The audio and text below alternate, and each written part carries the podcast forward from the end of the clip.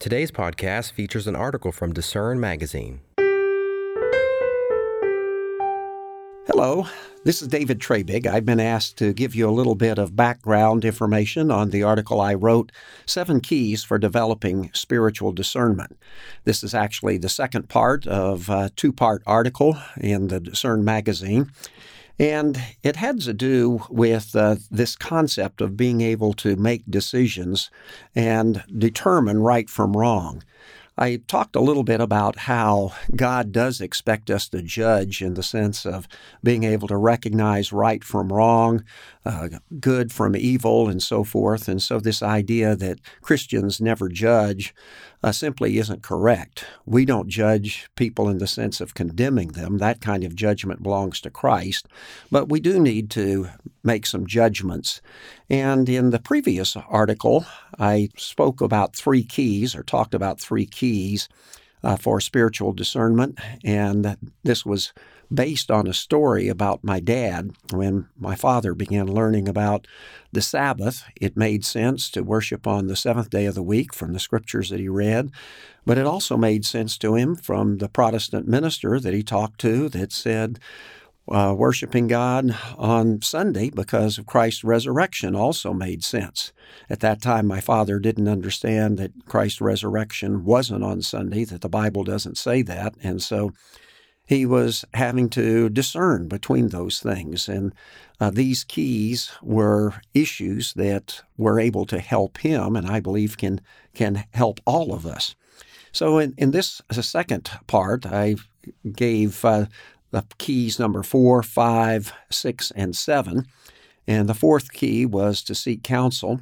And the point that uh, really struck me about this was that the wisest man on earth, King Solomon, uh, was also a man that talked quite a bit about seeking counsel and in the multitude of counselors there is safety, he said. And so, if it was a good enough point and an important enough point for such a very wise man, uh, th- that principle holds true for us today as well.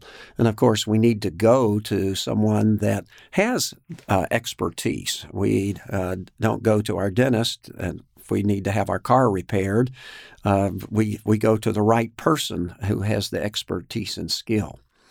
The fifth point was to practice making good judgments. We can't just sit back and say, well, now that I know about it with head knowledge, uh, I'm okay. Uh, we have actually have to live life and we have to exercise our senses, as uh, Hebrews chapter 5 uh, talks about. And then in this section, I also talked a little bit about and wrote a little bit about uh, head based uh, and heart based decision making styles. And uh, most people predominantly use one or the other, but the best decisions are usually made using a combination of both of these things. Uh, Paul talked about this speaking the truth in love.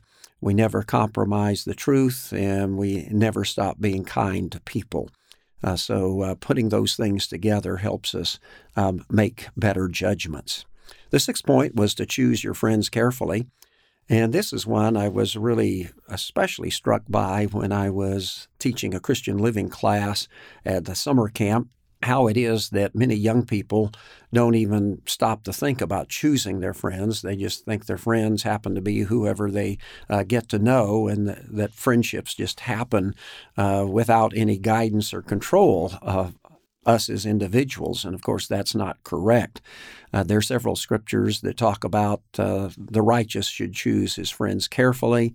Paul reiterated that concept in the New Testament, uh, saying, do not be deceived. Evil company corrupts good habits, and wrote several other things uh, along those lines, such as not being unequally yoked together with unbelievers.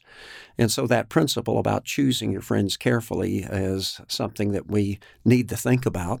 We may not be able to control who we work with or who we meet in the public, but with our extra time, our time off, our free time, we can choose who we, we fellowship with. And fellowshipping with brethren is a very important part of Christian growth. The seventh key was to learn from your mistakes and that is something that is going to happen to all of us. Everyone makes mistakes. That aspect of making mistakes is a given. Uh, the question is what we will do after we make those mistakes or after we sin is the, the Bible uh, determines or mentions uh, those types of things. So what we do afterwards is important, and God's desire is for us to continue to repent of ungodly acts so that we can do what He wants us to do. And we need to keep getting back up whenever we fall or make a mistake. And then I've uh, ended the article just by polishing off a little bit of the story about my dad. At the beginning, uh, as he didn't really realize what was the right decision to make versus the seventh day Sabbath or worshiping on Sunday. As he began to grow in knowledge and spiritual discernment, his confusion about that disappeared he and my mother both came to understand that the Bible doesn't say that Jesus rose from the grave on Sunday, and that Saturday was the only day in the Bible that has ever been sanctioned for worship. So, with that knowledge and understanding, they began worshiping on the seventh day of the week as God instructs, and our family has felt that has been a tremendous blessing from that point on. It was also kind of interesting that shortly after Dad asked his boss if he could have Saturdays off, the boss changed the policy and the whole company stopped working on Saturdays and Sundays. So everyone had those days off. So the, the point of this whole uh, article, the second, the two part article that I was writing, is to try to help everyone face the challenging issues, moral and spiritual, that they will face. And using these seven keys can help us grow in knowledge and the discernment that God wants us to have. Thanks for listening. For more information from today's featured article, visit lifehopeandtruth.com.